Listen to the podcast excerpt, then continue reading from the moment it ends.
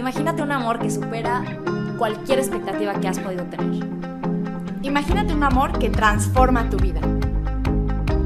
Imagínate un amor que nunca se va a cansar de ti y que nunca te va a traicionar. Aprendamos a amar así.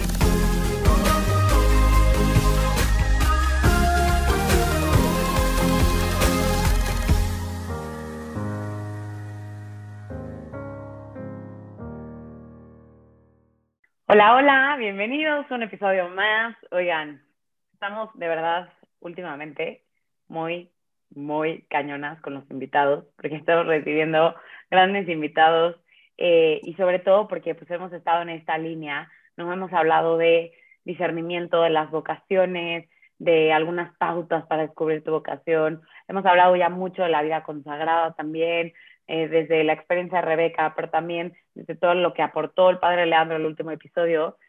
Y el día de hoy vamos a hablar ya no solo como de discernimiento o teoría o herramientas, sino hemos invitado a un testigo, a una testigo de lo que es un verdadero discernimiento ¿no? y apertura a la voluntad de Dios. Ya nos contará también el camino, porque seguramente no ha sido fácil. Pues les platico, para que ahorita ella se presente, que em, María Camila, que es de Medellín, escribió en un post de Instagram eh, una respuesta que a mí personalmente me cautivó mucho, en la que decía como a ella le había costado, pero que había aceptado ser esposa de Cristo. Spoiler alert, o sea, ya dije en qué terminó el discernimiento, ok, pero como que yo dije, wow, qué bonito, pero me llamó la atención de una manera particular entonces le piqué y me puse a estoquear su cuenta. Y resulta que me topo con una niña, pues yo creo que casi de mi edad, súper normal, con fotos padrísimas, un feed increíble. Y yo, ¿cómo? Ella, monjita, explícame. Y entonces me contacté con ella y platicamos un poco y entonces dijimos, qué regalo y qué providencial, porque literal hablando de estos temas nos encontramos con alguien, ¿no? Que lo ha vivido y que ha sabido escuchar la voz del Señor. Así que María Camila, bienvenida, muchísimas gracias por aceptar, platicarnos, digo, saluda, lo que tú quieras y platicarnos un poquito de ti. No, muchas gracias a ustedes y bueno, al Señor que nos juntó en este momento. Yo soy María Camila Durán, eh, una hija amada de Dios. Tengo 29 años, tengo 29 años, eh, soy de Medellín, una mujer que jamás soñó con ser monja, o sea, yo creo que mi vocación pues lo veremos un poquito más adelante en el testimonio, pero de verdad que sí nació a los pies de Jesús. Él me transformó la vida y bueno, como María Magdalena ya me quiero quedar a los pies de Jesús. Eh, muy feliz, yo estudié mercadeo, amo las redes sociales, me encantan, pues de hecho trabajo con eso. Entonces, bueno, fue ese el medio que el Señor utilizó para que nos conociéramos y para que hoy estemos aquí contando este testimonio. Esa frase se me va a quedar grabada, Cami. De, mi ocasión nació a los pies de Jesús. Que es que me hace pensar en tantas cosas, me hace pensar en, en cercanía con él, porque pues no puedes estar a los pies de alguien estando lejos de ese alguien, ¿verdad? cercanía con él, pero me habla de reverencia, ¿no? Porque estar a los pies es así con un recogimiento, es, ah, pienso a, a los pies de Jesús y inmediatamente se me viene a la mente María, a los pies de Jesús en la cruz, o sea, se me vienen tantas cosas y qué bonito como todo ha sido fruto de un encuentro, de un encuentro profundo con Él, que como tú dijiste ahorita, te transformó. Eh, te escucho y me surgen 800 preguntas, porque esto de que estudiaste eh, para toda la parte de mercadotecnia y las redes y nunca te imaginaste siendo, siendo monjita, y bueno, nos, ya nos platicarás en qué está ahorita las cosas, pero me encantaría que nos pudieras platicar eh, cómo, cómo viviste o has vivido tú ese... Mm, ese preguntarte sobre tu vocación e ir empezando a escuchar la, invitación de Dios? Bueno, yo lo primero es que tengo 29 años, más o menos como a los 11 años, yo empecé a alejarme de Dios. Yo crecí en una familia, mi mamá no es, es cristiana, no católica, eh, y ella me crió a mí y yo conocí a Jesús desde pequeña, ¿cierto? Yo conocía a Jesús de Nazaret, pero yo empecé a alejarme como en, en medio de la adolescencia, eh, tuve una etapa de rebeldía y me alejé completamente, completamente. Yo regresé a los pies de Jesús hace siete años, pero era como un camino muy, muy tranquilo, pues como muy laxo, como sí, yo decía que estaba con Jesús, pero pues en realidad no estaba siguiendo su camino, no estaba siguiendo pues lo que él me decía. Y recuerdo que eh, cuando tuve el, el, llamado a la vocación que todos tenemos que dar la santidad, ¿cierto? Cuando descubrí que el Señor me estaba llamando a ser santa, pero para ser feliz, para ser libre, pues de hecho tengo un tatuaje, voy a ser una monja con tatuaje, dice alma libre. Alma libre, pues yo, mi búsqueda siempre había creído que era la libertad. Eh, y yo cuando descubrí que el Señor me estaba llamando a ser santa, pero para ser libre y para ser feliz, pues entonces ahí yo me, me obsesioné y entré como en un poquito de escrúpulos y de todo porque eh, creía que habían caminos como más perfectos para ser santos, creía que había una vocación más santa que la otra, pero inicialmente, o sea, el punto de encuentro inicial con Jesús verdaderamente fue cuando yo descubrí que el Señor quería que yo fuera santa. Entonces, a partir de ahí, pues ya empieza como una serie, pues obvio, entonces uno dice, listo, Señor, me llamas a ser santa, pero ¿y cómo voy a ser santa yo? ¿Cómo voy a ser santa? Y recuerdo que desde el 2018 eh, yo hice los talleres de oración y vida del Padre Ignacio Larrañaga y a mí se me quedó muy grabada una oración. Eh, decía que donde quería que tirara las redes, como ejemplo de Pedro, que Jesús le dice en qué lado tirar las redes para tener frutos yo me acuerdo que cuando hice esa oración, yo le decía, Señor, ¿yo dónde voy a tirar mis redes? Porque yo me sentía, eso fue más o menos en el 2018, 2017, 2018, porque yo sentía que no estaba teniendo como frutos en la vida profesional, en el ámbito familiar, eh, de pareja. Desde los 18 años tenía un novio y yo me sentía como, pues que yo no quería estar ahí, pero no era capaz. El Señor también me sanó de una dependencia con los hombres impresionante, pues una dependencia emocional. Entonces yo me sentía como muy perdida en muchas áreas de mi vida. Seguía como, como el camino que la mayoría de personas siguen cuando uno no ha discernido bien su vocación de bueno, yo estudio, me gradúo, trabajo, tengo una pareja, me caso, tengo hijos, y yo decía, pero esto es la vida, o sea, a mí me hacía falta algo. Yo le decía, por favor, yo quiero saber dónde tirar mis redes. Yo le hacía esa oración desde lo más profundo de mi corazón, sin tener respuesta todavía. Pues pasaron cuatro años para tener la respuesta, ¿cierto? Pero, pero yo sí le hacía esa pregunta, Señor, ¿dónde quieres que tire mis redes? ¿Tú qué has soñado para mí? ¿Qué plan tienes tú para mí? ¿Cómo me has diseñado? ¿Cuál es mi diseño original? Empecé a conocer también teología del cuerpo y esto me dio muchas herramientas para, uy, para descubrir que es que yo sí tenía un, una creación original, o sea, un diseño original. El Señor había planeado algo para mí desde, desde antes de, de crearme. Entonces, eh, fue a partir como de esa pregunta que yo empecé a decirle, bueno, yo quiero que seas tú el que me responda, el que, el que me marque la ruta, el que de verdad me diga, hey, esto es soñado para ti, hija mía, porque y, así, y si tú descubres esta respuesta que yo te voy a dar y la aceptas y la sigues, yo te prometo que tú vas a ser muy libre y muy feliz, que es lo que siempre has buscado.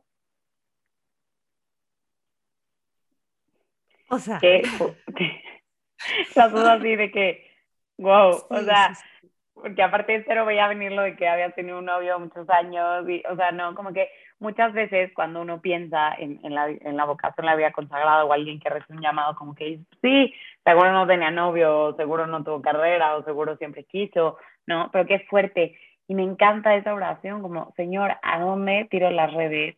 ¿Y cuál es el sueño que tienes para mí? También me gustó mucho que lo mencionaste, ya lo hemos mencionado en varios episodios, pero esa idea errónea que a veces tenemos de que una vocación es más santa que la otra, y digo, me imagino que fuiste como purificando esa idea que también seguramente te ayudó o pues como que sí, cooperó para un discernimiento más libre, ¿no? Sí, fue un punto esencial. De hecho, lo primero que decías eh, es lo que más me preguntan, pero Camila, usted con una carrera, eh, usted que ya ha tenido experiencias pues como de relaciones de pareja, eh, usted que incluso el año pasado pues yo ya estaba viviendo sola, ya estaba súper independizada, trabajando y todo, o como así que monja. De hecho un tío muy charro me decía, es que Camila, es que yo pensaba que las monjitas eran feas. que yo pensaba que las monjitas eran como por descarte. Y yo no, tío, definitivamente la vida religiosa es porque encontramos a alguien, encontramos algo a lo que le queremos dedicar toda la vida, pero estamos enamoradas de una persona que es Jesús, ¿cierto? Es uno tener la gracia de ver a Jesús muy humano. Y, y con lo que decías de, de creer pues que una vocación era más santa que la otra, eso me pegó muy duro y yo creo que el Señor me empezó a regalar la certeza de la vocación cuando yo en humildad dije, no, eh, no hay vocación más santa que la otra, simplemente tenemos llamados diferentes, pero encontramos santidad en todos los caminos. Lo que pasa es que hay que asegurarse, y por eso es el discernimiento, la importancia de discernir, hay que asegurarse de cuál es el camino que el Señor quiere para mí, quiere que yo recorra.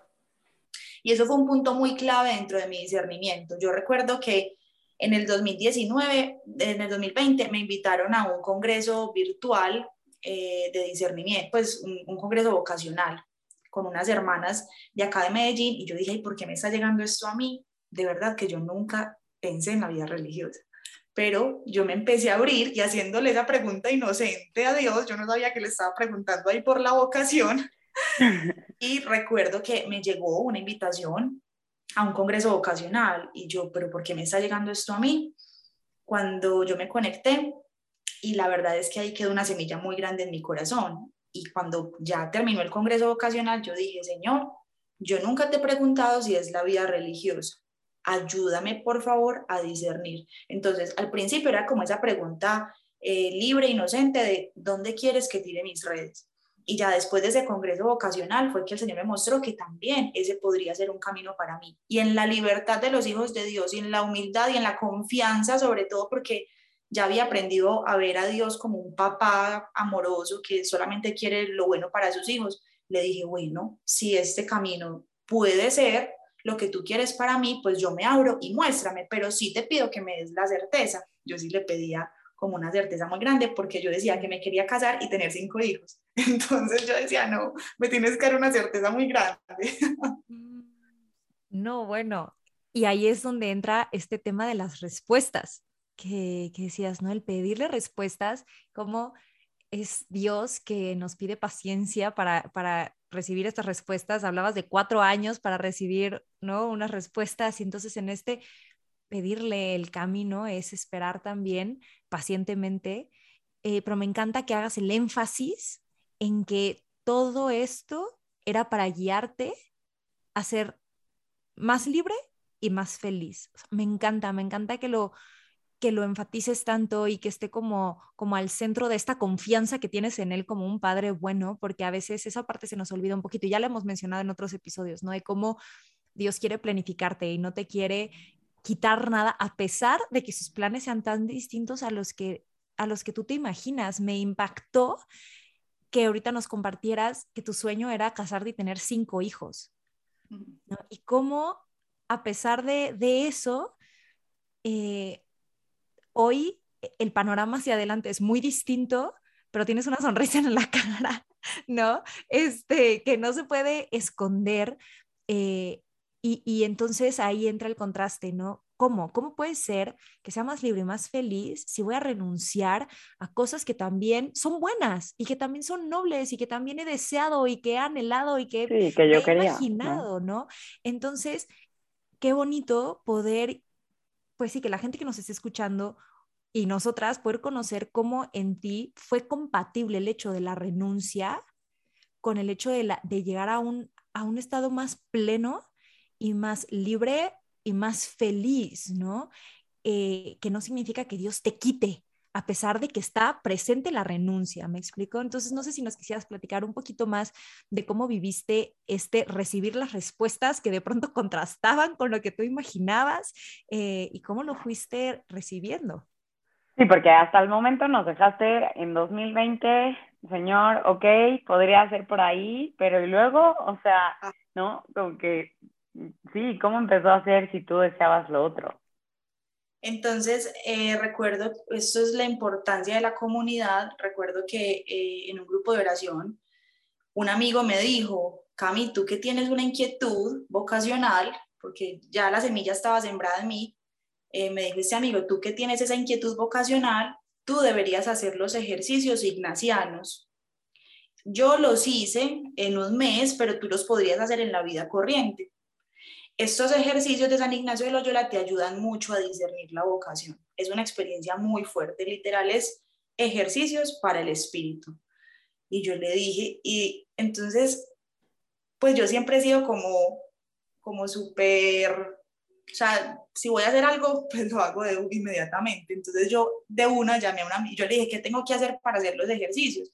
Y me dijo, no, ojalá tuvieras la dirección de un sacerdote jesuita. Y yo, listo, yo ya sé quién estudió en un colegio de jesuitas, llamé a mi amigo y le dije, Fede, necesito que me consigas un sacerdote jesuita. No, bueno, así, pum, pum, pum. porque yo quería, o sea, es que cuando uno quiere discernir la vocación, uno hace todo, uno, uno se dispone, si a uno le muestran que puede ser por ahí, que uno va a tener como la certeza, pues eh, uno lo hace, ¿cierto? No quedarse pues esperando como la respuesta, sino como yo he sido como más activo. Entonces, eh, mi amigo me llamó como a las dos horas y me dijo, Cami, el padre Álvaro te va a acompañar, eh, que lo llames. Y eso fue el martes y al jueves yo ya estaba sentada con él. Yo le dije, padre, esta es mi vida, esta ha sido mi vida, eh, yo en este momento tengo una inquietud vocacional muy fuerte, yo quiero hacer los ejercicios ignacianos para discernir esto. Y me dijo, listo, María Camila, te voy a acompañar. Eso fue la providencia de Dios. El padre Álvaro ha estado pues eh, fue provincial en Argentina, es un sacerdote con mucho discernimiento, con mucha experiencia. Entonces el Señor ahí como, bueno, mi hija se está tomando en serio eso, yo también me tomo en serio lo de ella y, me ocupo de que, de que tenga unos buenos ejercicios. Empecé estos ejercicios en la vida corriente, que no sé si los conocen. Eh, y eh, en la tercera semana, yo me demoré cuatro meses y medio haciéndolos. Entonces, eso también es un punto importante porque a veces uno dice que va a discernir la vocación y uno cree que le toma una semana, un fin de semana. No, esto es un ejercicio de verdad serio. lo que el Señor se quiera demorar en la, en la, respuesta. Al final, cuando uno tiene la respuesta, uno ya se olvida de los, del tiempo, de los dos años, de los cuatro años, de los cuatro meses y medio, porque ya uno tiene la respuesta ahí. Y entonces eh, me demoré cuatro meses y medio haciendo estos ejercicios y en la tercera etapa, como en la tercera semana, eh, fue algo muy especial y esto ya es lo más especial, pues como que yo he podido vivir, eh, que ya empezaron como las certezas, las certezas, las certezas. Yo me acuerdo que en las tareas que me dejaba el padre, la verdad, todo me apuntaba a la vida religiosa, pero yo no quería. Yo le decía, pero ¿cómo? O sea, yo ponía en una balanza y yo veía que claramente era la vida religiosa, pero yo no quería. Entonces ahí empezó como una batalla con mi voluntad, con la voluntad de Dios. Y yo me acuerdo que iba donde mi director espiritual y yo le decía llorando, bueno, padre, entonces si el Señor me quiere de monja, yo me voy a ir de monja. Y él me decía, Camilita, más oración, más oración, todo en la intimidad, todo en la intimidad. El Señor te responde en la oración.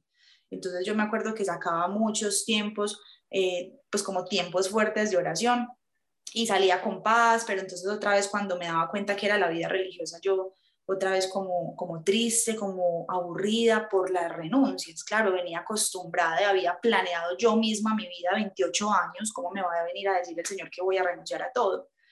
Eh, pero en medio de la oración yo encontraba la paz y el consuelo para continuar, para continuar, para seguir abandonándome en su voluntad. Bueno, resulta que eh, un día en una adoración eucarística, un jueves, el 4 de agosto, ese es el día de San Juan María Vianney, eh, yo me escuché la canción Pescador de Hombres. ¿Saben cuál es? Tú has venido a la orilla. Bueno, una canción que escuchaba yo desde el colegio, desde que estaba pequeña. Pero fue en esa adoración eucarística que yo sentí en el corazón que Jesús me dijo, es que no es tirar las redes, es dejar la barca y seguirme. Yo me levanté muy feliz. O sea, yo, yo, cuando se terminó esa adoración, yo, yo le decía a mis amigos, yo me respondió, me respondió la pregunta que yo le hacía desde hace cuatro años. Siento que tengo la respuesta, pero no entiendo nada. pero yo sentía que era la respuesta, a, o sea, fue muy clara la respuesta en el corazón. Y me acuerdo que hablando más tarde, pues como más adelante con, con un sacerdote, eh, yo le dije, padre, yo tengo una inquietud vocacional y mire lo que me acabo de decir en la adoración eucarística. Y él me dijo, María Camila, ¿usted ya conoce una, una congregación religiosa? Yo le dije, no, la verdad es que no tengo como acercamiento con ninguna. Me dijo, ah, bueno, yo, lo puedo, yo la puedo contactar con las de la Compañía de María. Yo, ah, listo, padre. Eso fue el jueves. Al sábado yo ya estaba sentada con la monjita porque como les digo, soy súper intensa. Entonces yo ya estaba sentada con la hermana Mariluz, Marisol, y, y la hermana Mari me dijo, Cami, eh, has tenido experiencias muy fuertes, pero me parece importante que tengas un retiro espiritual eh, para recoger tu historia de vida. Y yo le dije, maravilloso, justamente tengo fecha para eh, del 20 al 22 de agosto en, en, la abadía de los benedictinos, que me gusta ir mucho a ese lugar eh, y yo le dije, pues justamente tengo fecha para, para, para, esa, para ese fin de semana, pues si usted me puede dar como los, los puntos, pues yo me voy y vivo el retiro en silencio y soledad, pero dirigido pues como por usted. Y me dijo, listo. Pues entonces yo me fui para allá el 20, el 20 de, de agosto, y resulta que el retiro comenzó con la palabra del ciego Bartimeo empezó con, con la palabra del ciego Bartimeo. Y cuando, cuando yo leí la parte de que los discípulos, los apóstoles se devolvieron por él y le dijeron, levántate, el maestro te llama, yo tuve una visión mía y yo me vi levantándome literal del suelo con hábito. Nunca me había pasado, nunca me había pasado. Y fue en clima de oración. Entonces ahí comprendí que lo que me decía mi director espiritual era cierto, que el Señor me iba a responder. Cuando yo tuve esa visión mía y me vi claramente, yo le dije, Señor, pues si lo que tú quieres es que yo sea religiosa y así comienza el retiro, por favor, regálame la certeza para yo presentarte mi sí con gusto. Y yo te pido que me regales esta gracia en este retiro espiritual. Y así fue, en ese retiro espiritual me regaló la certeza. Es algo que contándolo en palabras puede sonar muy sencillo, pero, pero fueron cosas espirituales, o sea, se movieron muchas cosas espirituales que el sábado yo ya me sentí desposada con el Señor, me sentí desposada con Él. Y fue muy especial porque yo empecé a hacer el Santo Rosario y el sábado pues meditando los gozosos, eh, yo en el primer misterio sentí que el Señor se encarnaba con el sí de la mujer. Yo le dije, Señor, tú te encarnas con mi sí. Y ya fue en el cuarto misterio, en la presentación de, del niño Jesús, que le dije, Señor, te presento mi sí con gusto. Y a partir de ese momento a mí se me cambió la mirada. Miren, es como, como si a mí me hubieran hecho así con el tema de casarme, de tener cinco hijos. A mí se me olvidó por completo. O sea, yo no he dudado desde el 22 de agosto que salí de ese retiro, que tengo el llamado a la vida religiosa y el Señor me ha regalado muchas confirmaciones. Bueno, ha sido muy bonito pero yo le dije, Señor, te presento mi sí con gusto. Y, y me fui a hacerle una carta en el Santísimo. Y escribiendo esa carta, el Señor me recuerda un sueño que yo había tenido. Yo había soñado que yo estaba frente al mar, me encanta el mar, y yo había soñado que estaba frente al mar con un hombre que me estaba abrazando por detrás.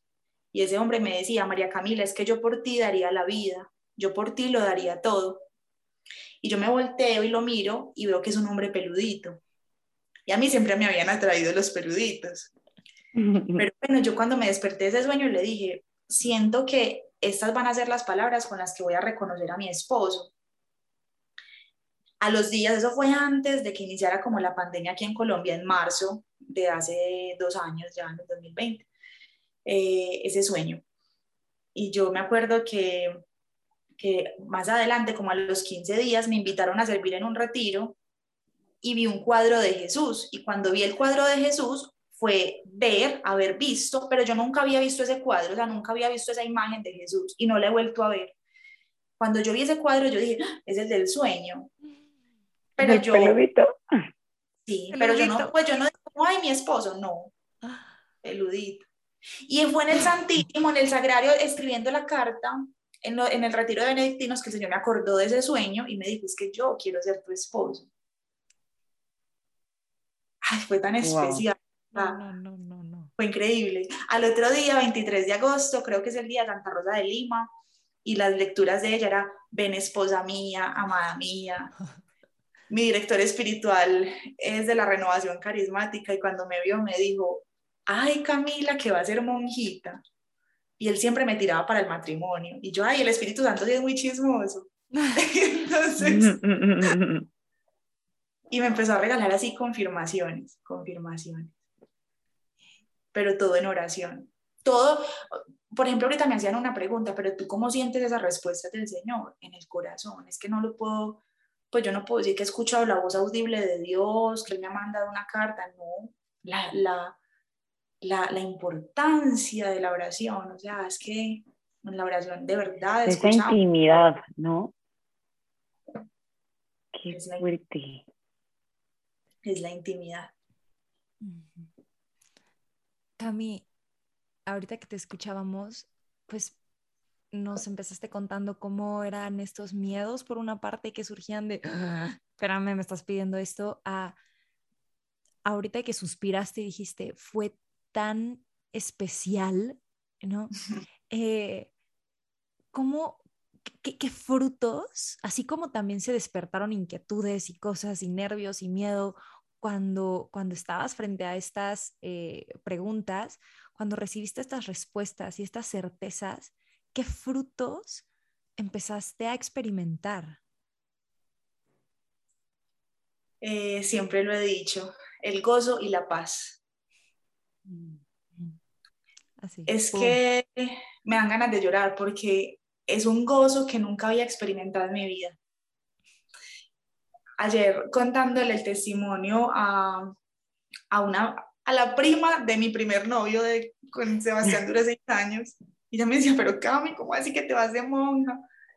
Y me decía, bueno, ¿y si quieres renunciar? Y al final ella misma me dijo, pero yo tan boba la pregunta que estoy haciendo, ¿cómo vas a renunciar a algo que te está haciendo tan feliz? Es que nunca te había visto tan feliz.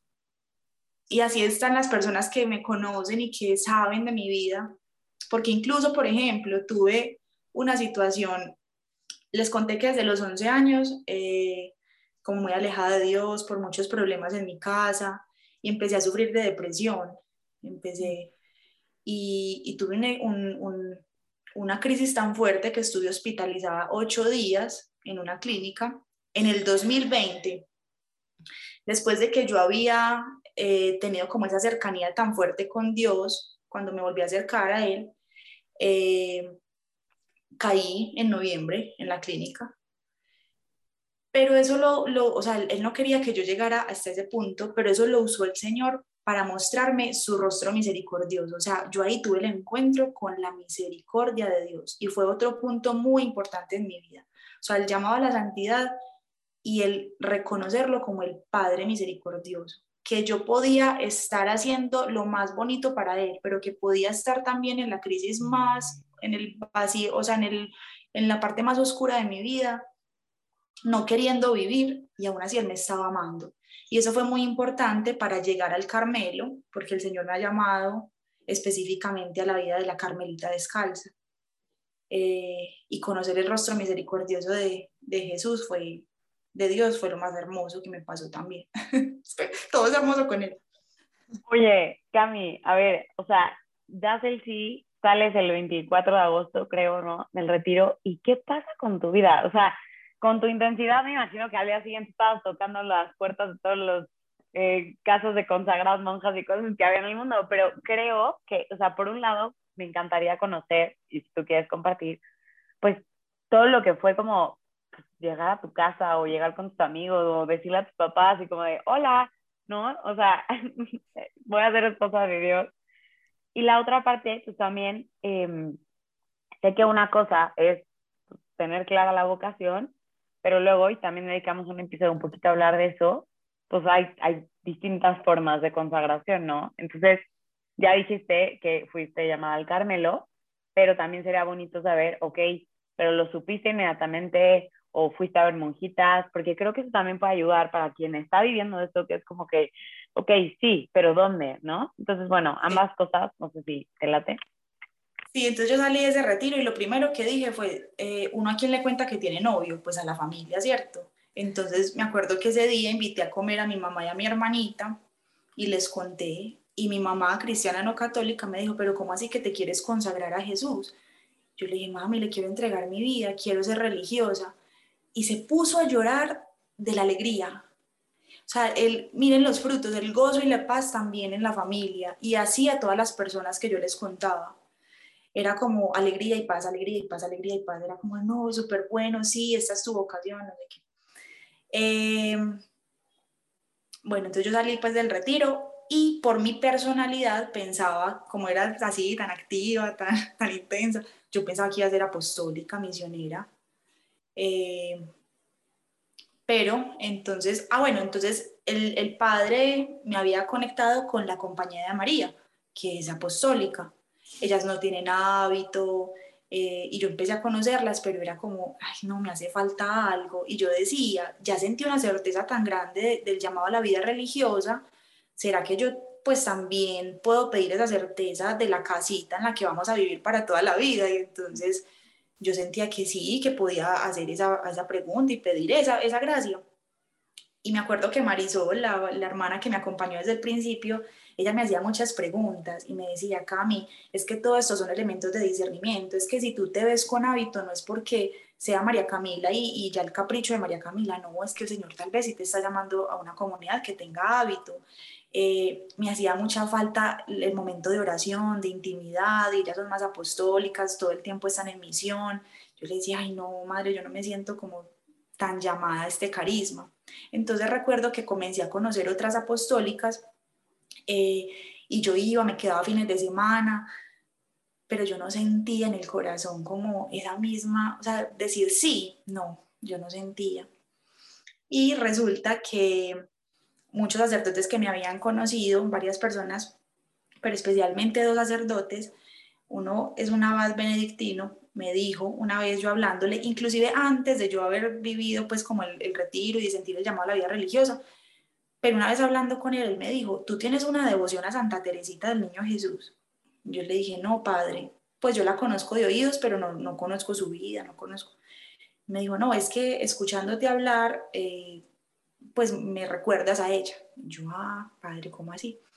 Y yo tenía tengo un amigo eh, que en este momento está haciendo su experiencia para la vida monástica en el Carmelo Descalzo. Y me acuerdo que con él empecé a ir, pues empecé a ir mucho al monasterio donde él está haciendo su experiencia. Y allá un sacerdote me decía, a ti Santa Teresita te quiere.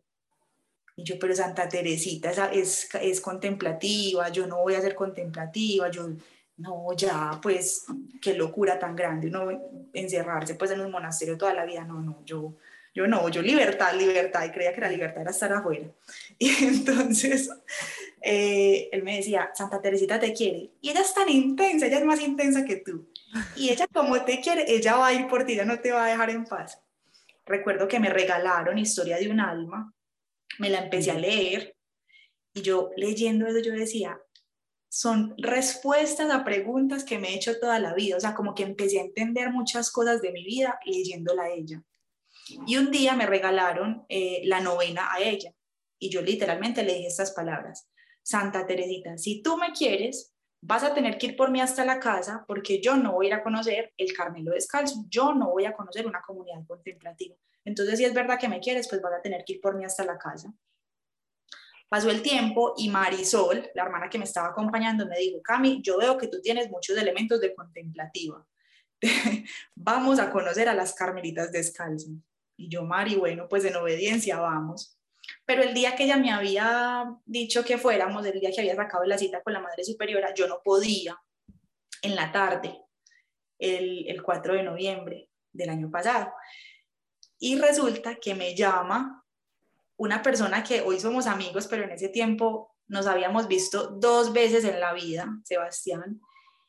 Y Sebastián me llamó a mi celular y yo, ¿con quién hablo? Cami, con Sebas, no sé qué. Y él haciéndome como preguntas y yo, bueno, ¿para qué me estás llamando? Y me dijo, Cami, te puedo hacer una pregunta que puede parecer muy extraña. Y yo, claro, me dijo, tú tienes vocación, tú sientes llamado a la vida religiosa. Y yo le dije, Seba, sí, yo en este momento estoy en discernimiento de la comunidad.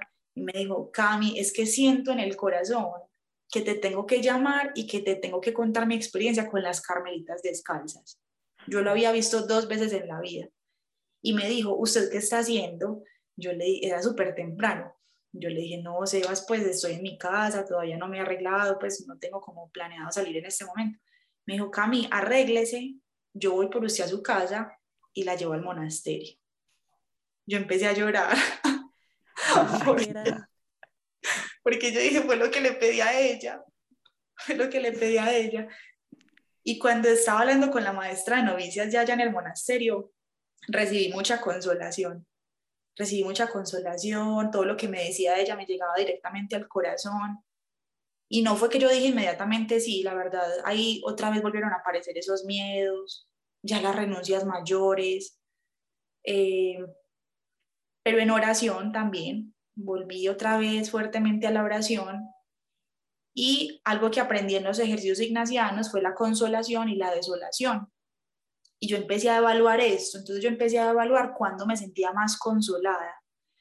Y yo veía que cuando salía a misionar, eh, pues obviamente no recibía una desolación, pero, pero la consolación mutaba más, era más, o sea, como que habían más picos, mientras que en, en oración frente al Santísimo, en vida contemplativa, mi consolación permanecía más estable. Entonces fue un elemento de discernimiento muy importante, porque yo dije, no, eh, es la vida contemplativa, es la vida contemplativa, el 12 de diciembre, Día de Guadalupe, que siempre me ha acompañado, mm. les, les escribí la carta a las hermanas diciéndole que yo quería aspirar, ser aspirante del Carmelo Descalzo de la Santísima Trinidad. Y, y, bueno, y ese discernimiento también fue muy hermoso porque fue en Adviento. Y ellas, mm. ese, ese Carmelo está en la estrella, es un municipio de acá, pues de Antioquia, en la estrella. Y en el, en el Adviento yo pensaba, la estrella que me guía a Jesús, la estrella que me guía a Jesús. Y entonces, eh, cuando les estaba presentando la carta, sin yo haberle dicho nada a la Madre Superiora, ella me dijo, María Camila, es que esta es la estrella que te lleva a Jesús, te va a llevar a tu hijo. No, no, Porque también había sentido que Teresita me había entregado su nombre. Yo voy a ser. María Camila del Niño Jesús. Entonces ella me dijo, es que mira el tiempo en el que estás discerniendo ya no la vocación, sino la casita donde vas a vivir. Y esta es la estrella que te va a llevar a tu amado niño Jesús. Y ya llevo tres meses de aspirante. Guau, guau, o sea, Sofía y yo estamos sí, sí, el nudo en la garganta y es que, que, escuchas estas cosas y dices, es que Dios es real, o sea, Dios existe, Dios sigue llamando, Dios sigue seduciendo, los santos interceden, nos quieren acompañar como hermanos mayores, ¿no? Al llegar, o sea, de verdad, de verdad, gracias por compartirlo. O sea, gracias, en serio, como que me llena el corazón y ver todo el proceso de la delicadeza de Jesús, que es eso, el, el amante, ¿no? El amado que, que, ha salido a seducirte. Y, y no sé, o sea, tengo el corazón así. Hay una pregunta un poco como más táctica que quiero hacerte, pero no sé si tengas algo en el corazón antes de hacerla. No, simplemente ahorita que, que te escuchaba, Cami, eh, pensaba como obviamente lo que tú nos estás contando es tu historia de amor con Jesús. Es suya, ¿no? Es, eh, es personal, es íntima y, y no, no, se repite y, de la misma manera, ¿no? Pero pensaba como sí que hay algunos elementos que han estado eh, presentes en esta gran historia de amor, de, conquista, de búsqueda, de respuestas, de frutos, de, bueno, de subidas y bajadas, que, seguramente también, eh, bueno, y que han ayudado en, esta, en este discernimiento y en este sí que, que, que ahora estás, ¿no? Ya con tanta certeza para dar y que también se pudieran repetir como elementos en las historias de otras personas o que pudieran servir como guía, ¿no? Yo pensaba muchísimo como, como bueno, en primera instancia, este, eh, la oración, ¿no? Si pudiéramos pensar como en los medios concretos, la oración en muchísima intimidad, eh, me viene a la mente también la palabra disposición, una disposición tuya, porque es hacer oración, pero como con esa apertura ¿no? A, escuchar eh, con mucha humildad. Em, pero creo que ha sido muy bonito como tú te has permitido pedir ayuda, ¿no? Dentro de la iglesia, pedir ayuda de que si el amigo que estudió, ¿no? En tal escuela, al sacerdote, a la hermana Marisol, eh, y, el permitirte que te guiaran. Y así terminaste también en algunos eh, medios concretos como el discernimiento en, en este retiro espiritual, ¿no? Em, visitas a lugares. Entonces, no sé si pudiera, o sea, si pudiéramos como hacer, y ahorita yo ya fui mencionando como elementos que, que yo he notado, pero no sé si hay, hay, algunos que tú quisieras mencionar también como, como pautas, como, como herramientas, como apoyos que has tenido tú en este camino y que pudieran también iluminar a otros que estén haciéndose estas preguntas. Sí, la comunidad es muy importante. La comunidad es muy importante y bueno, eh, siento en el corazón que, que a través de este testimonio muchas mujeres van a ser tocadas y ejemplo de la Santísima Virgen María. Ejemplo de la Santísima Virgen María, la disposición, la humildad de su corazón, en intimidad, en comunidad, porque ella no vivía un silencio alienado, sino que era un silencio fecundo, o sea, no era un silencio de retirarse totalmente del mundo, sino que ella seguía viviendo en su comunidad. Eh, yo pienso que, que el ejemplo mayor ya lo tenemos, pues que es Jesús, ¿cierto? Pero que la Santísima Virgen María, San José, todos los santos, ahorita como lo decía Josie, eh, mirarlos a ellos, leerlos a ellos, saber que cada uno tiene una historia personal e íntima con el Señor. Es que si Él no hizo una hoja igual de un árbol, Él no va a hacer dos historias de seres humanos iguales. Pero Él, él sí nos regala todos los medios, pues principalmente la oración, la comunidad, la vida sacramental es muy importante, es muy importante eh, la adoración eucarística, es muy importante la confesión, porque es que ahí el Espíritu Santo eh, entra con más fuerza a tu vida, sopla con más fuerza. Mm, ¿Qué más elementos? abrirse, de pronto no caer pues como en una gula espiritual o salir a buscar todos los medios pues que existan, dejarse guiar y, por eso el primer punto sí es la oración, dejarse guiar por el Espíritu, el Espíritu lo va llevando a uno, el Espíritu Santo es el que lo va dirigiendo a uno.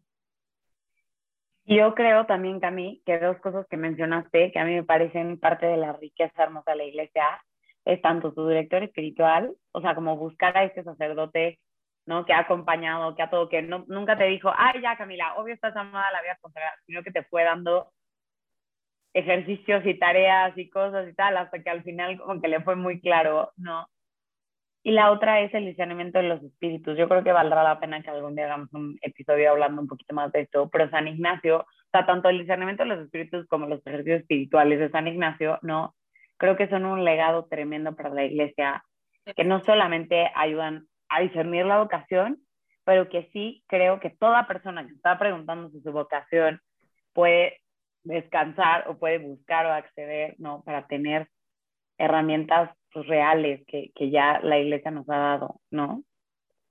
Sí, sí. De hecho, la comunidad apostólica que estaba con, me enamoré tanto de la espiritualidad ignaciana, que eran eh, ignacianas, pues ellas, su apostolado mayor era acompañar a ejercitantes en los ejercicios, en los ejercicios ignacianos, porque es un legado gigante, gigante para la iglesia.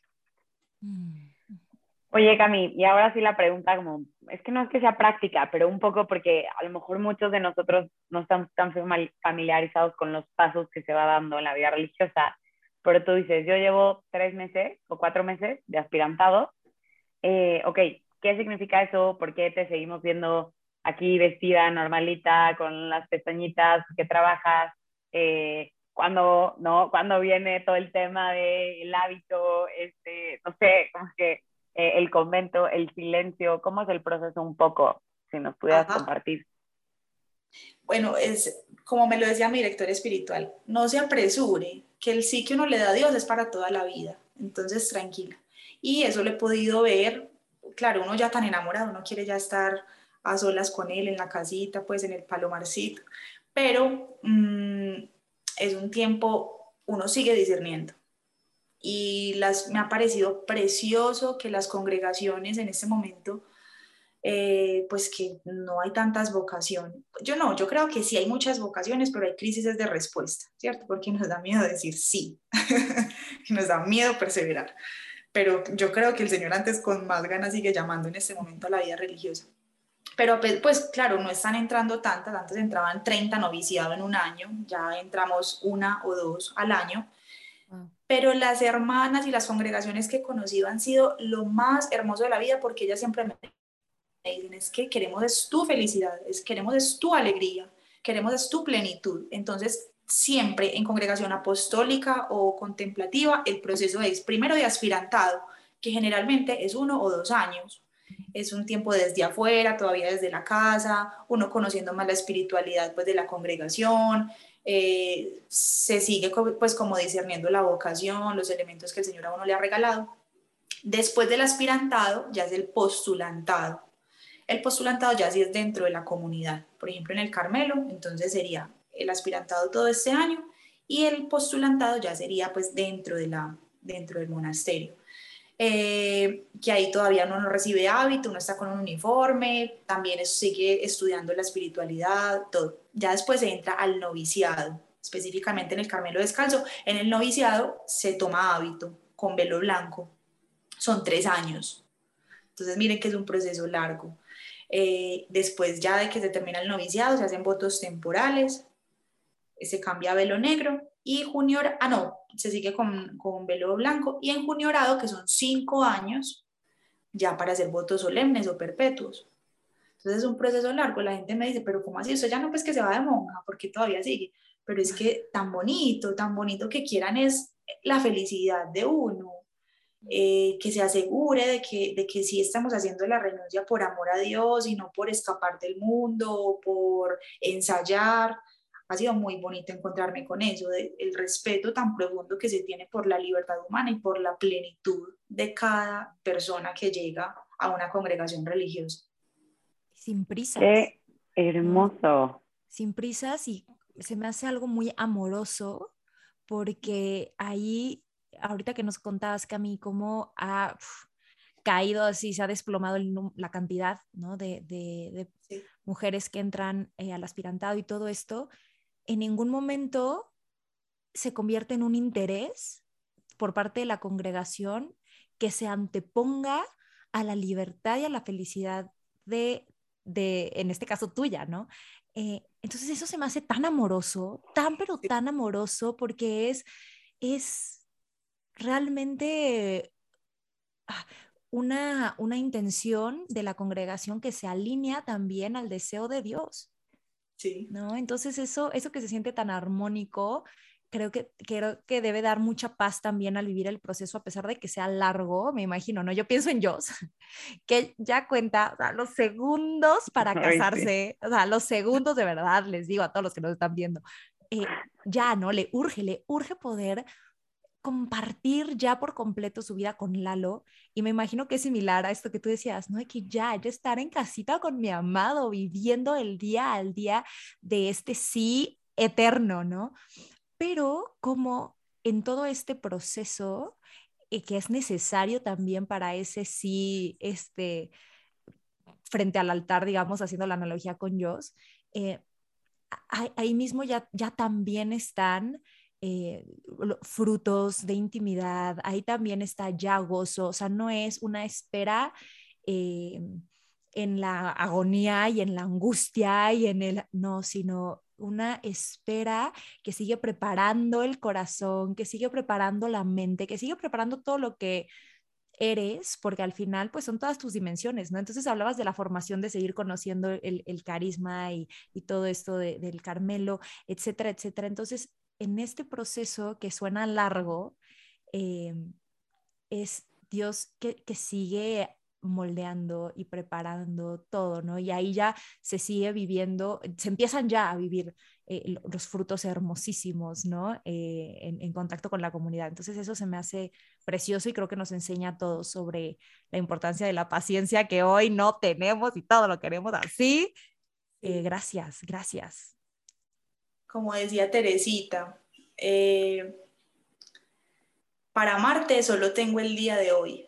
Entonces yo no puedo esperar a vivir, si yo ya siento el llamado a la vida religiosa y específicamente en la espiritualidad carmelitana, yo desde este momento soy una carmelita, porque como me lo ha dicho muchas veces mi maestra de novicias, no esperes hacer algo gigante por el Señor dentro del monasterio, empieza a hacer en tu día a día. Entonces empieza a ofrecer todo por amor a Jesús, todo por amor a Jesús, que es el carisma de una carmelita. Que lavaste un plato, lávalo con el mayor amor. Que trapeaste una baldosa, trapéala con, con el mayor amor porque ahí lo estás amando a Él. Que tienes que hacer algo súper extraordinario, que tienes que contar tu testimonio, hazlo con el mayor amor porque ya eres carmelita, ya el Señor te ha llamado. O sea, es entender que desde hoy yo no tengo que esperar a estar en el monasterio porque yo no tengo asegurado que yo esté viva o, vaya a entrar, ¿cierto? Entonces, desde este momento, Señor, ¿dónde quieres que tire mis redes hoy? Entonces ya es empezar a darle frutos, empezar a darle frutos. Increíble.